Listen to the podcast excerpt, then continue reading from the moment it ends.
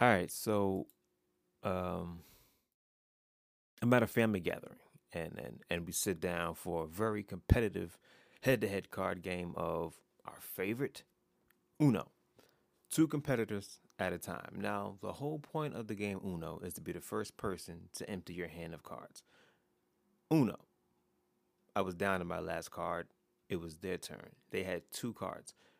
I sat there holding my last card, and it was a wild card, meaning the odds were in my favor. The only way I could lose that game is if my opponent had a draw card, which would require me to add more cards to my current hand, or if they played a reverse or skip card. That's the only way I could have lost. And as I said earlier, the odds were in my favor. My opponent played their hand, and the game ended in disagreement. They didn't have a draw card, they didn't have a reverse nor a skip. Stay tuned.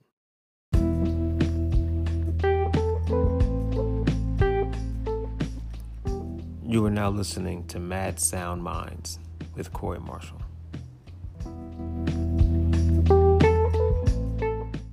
Thanks for tuning in to Mad Sound Minds. This is Corey Marshall. Uh, this episode is going to be short. This is pretty much a stream of thought.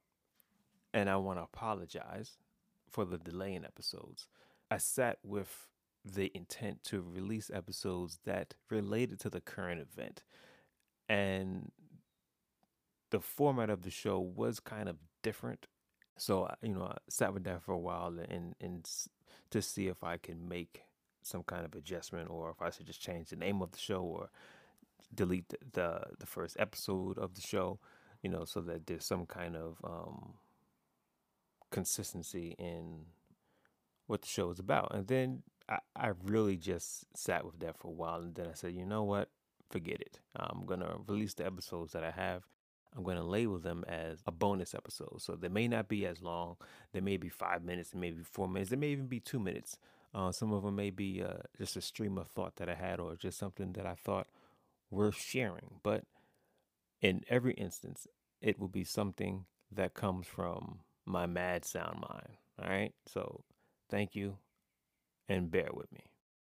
All right. So back to this Uno game. We're playing this Uno game. And just to recap, my last card is a wild card. It's their turn. They got two cards that I have not seen. They could win. They could win with a draw card, either a draw two or a draw four, or they could put a reverse or a skip card, which still doesn't guarantee a win because they would have to have a card that would be playable after that skip or reverse is dropped. That's the only way they could win. They played their cards. He dropped the yellow six and a red six. He played both of those cards at the same time. He pulled a double. Now, playing doubles is not the regular way to play Uno. Doubles is a house rule. House rule is a variation to the original rules of the game. And regardless of what house rule you have in effect, before the game begins, you have to establish that house rule. Otherwise, it is strongly implied that we are playing by the original Uno rules. So let me explain what a double is. A double is when you have cards that share the same number or action.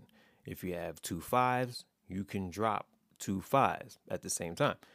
If you have two skips, you can drop two skips.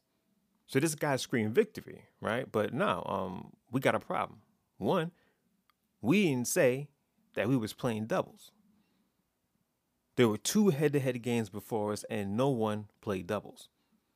When we sat down to play, you never said anything about playing doubles.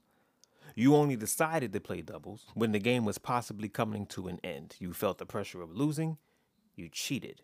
You didn't play fair.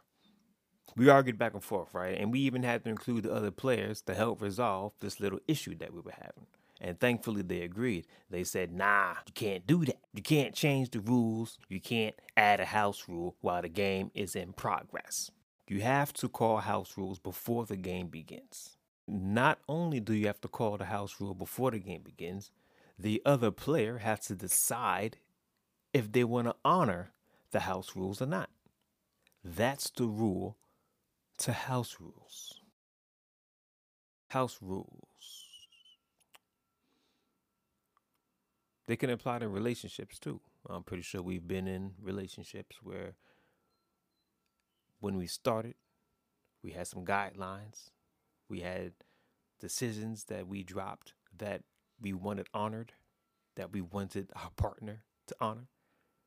Then somewhere down the line, we find out that they not playing by the rules that we set up. They doing their own thing. They're doing something different. They added a house rule that you didn't agree on, right? It happened to me, and honestly, I can say that I've done it to other people. I've brought in my own house rule sometime late in the game. It's upsetting.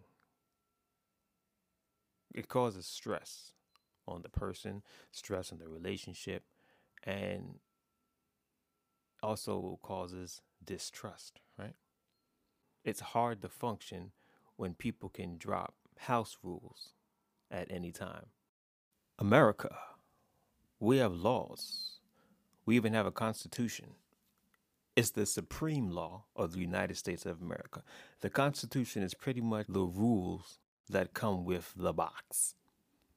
It's how the game is supposed to be played. And here's the catch it doesn't allow house rules. But it does allow states to use it as a foundation to detail their laws upon it, as long as it doesn't infringe upon the foundational law of the Constitution. During this time, it is so obvious that we are experiencing a lot of social unrest, civil unrest. We're protesting, we're in heavy protests across the country.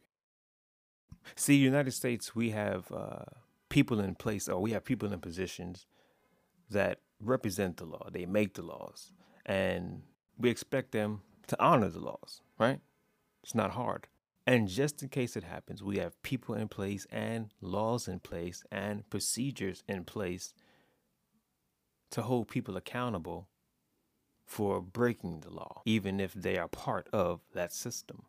The problem is when we have officers and uh, people in positions that take that oath to abide by the laws and enforce them.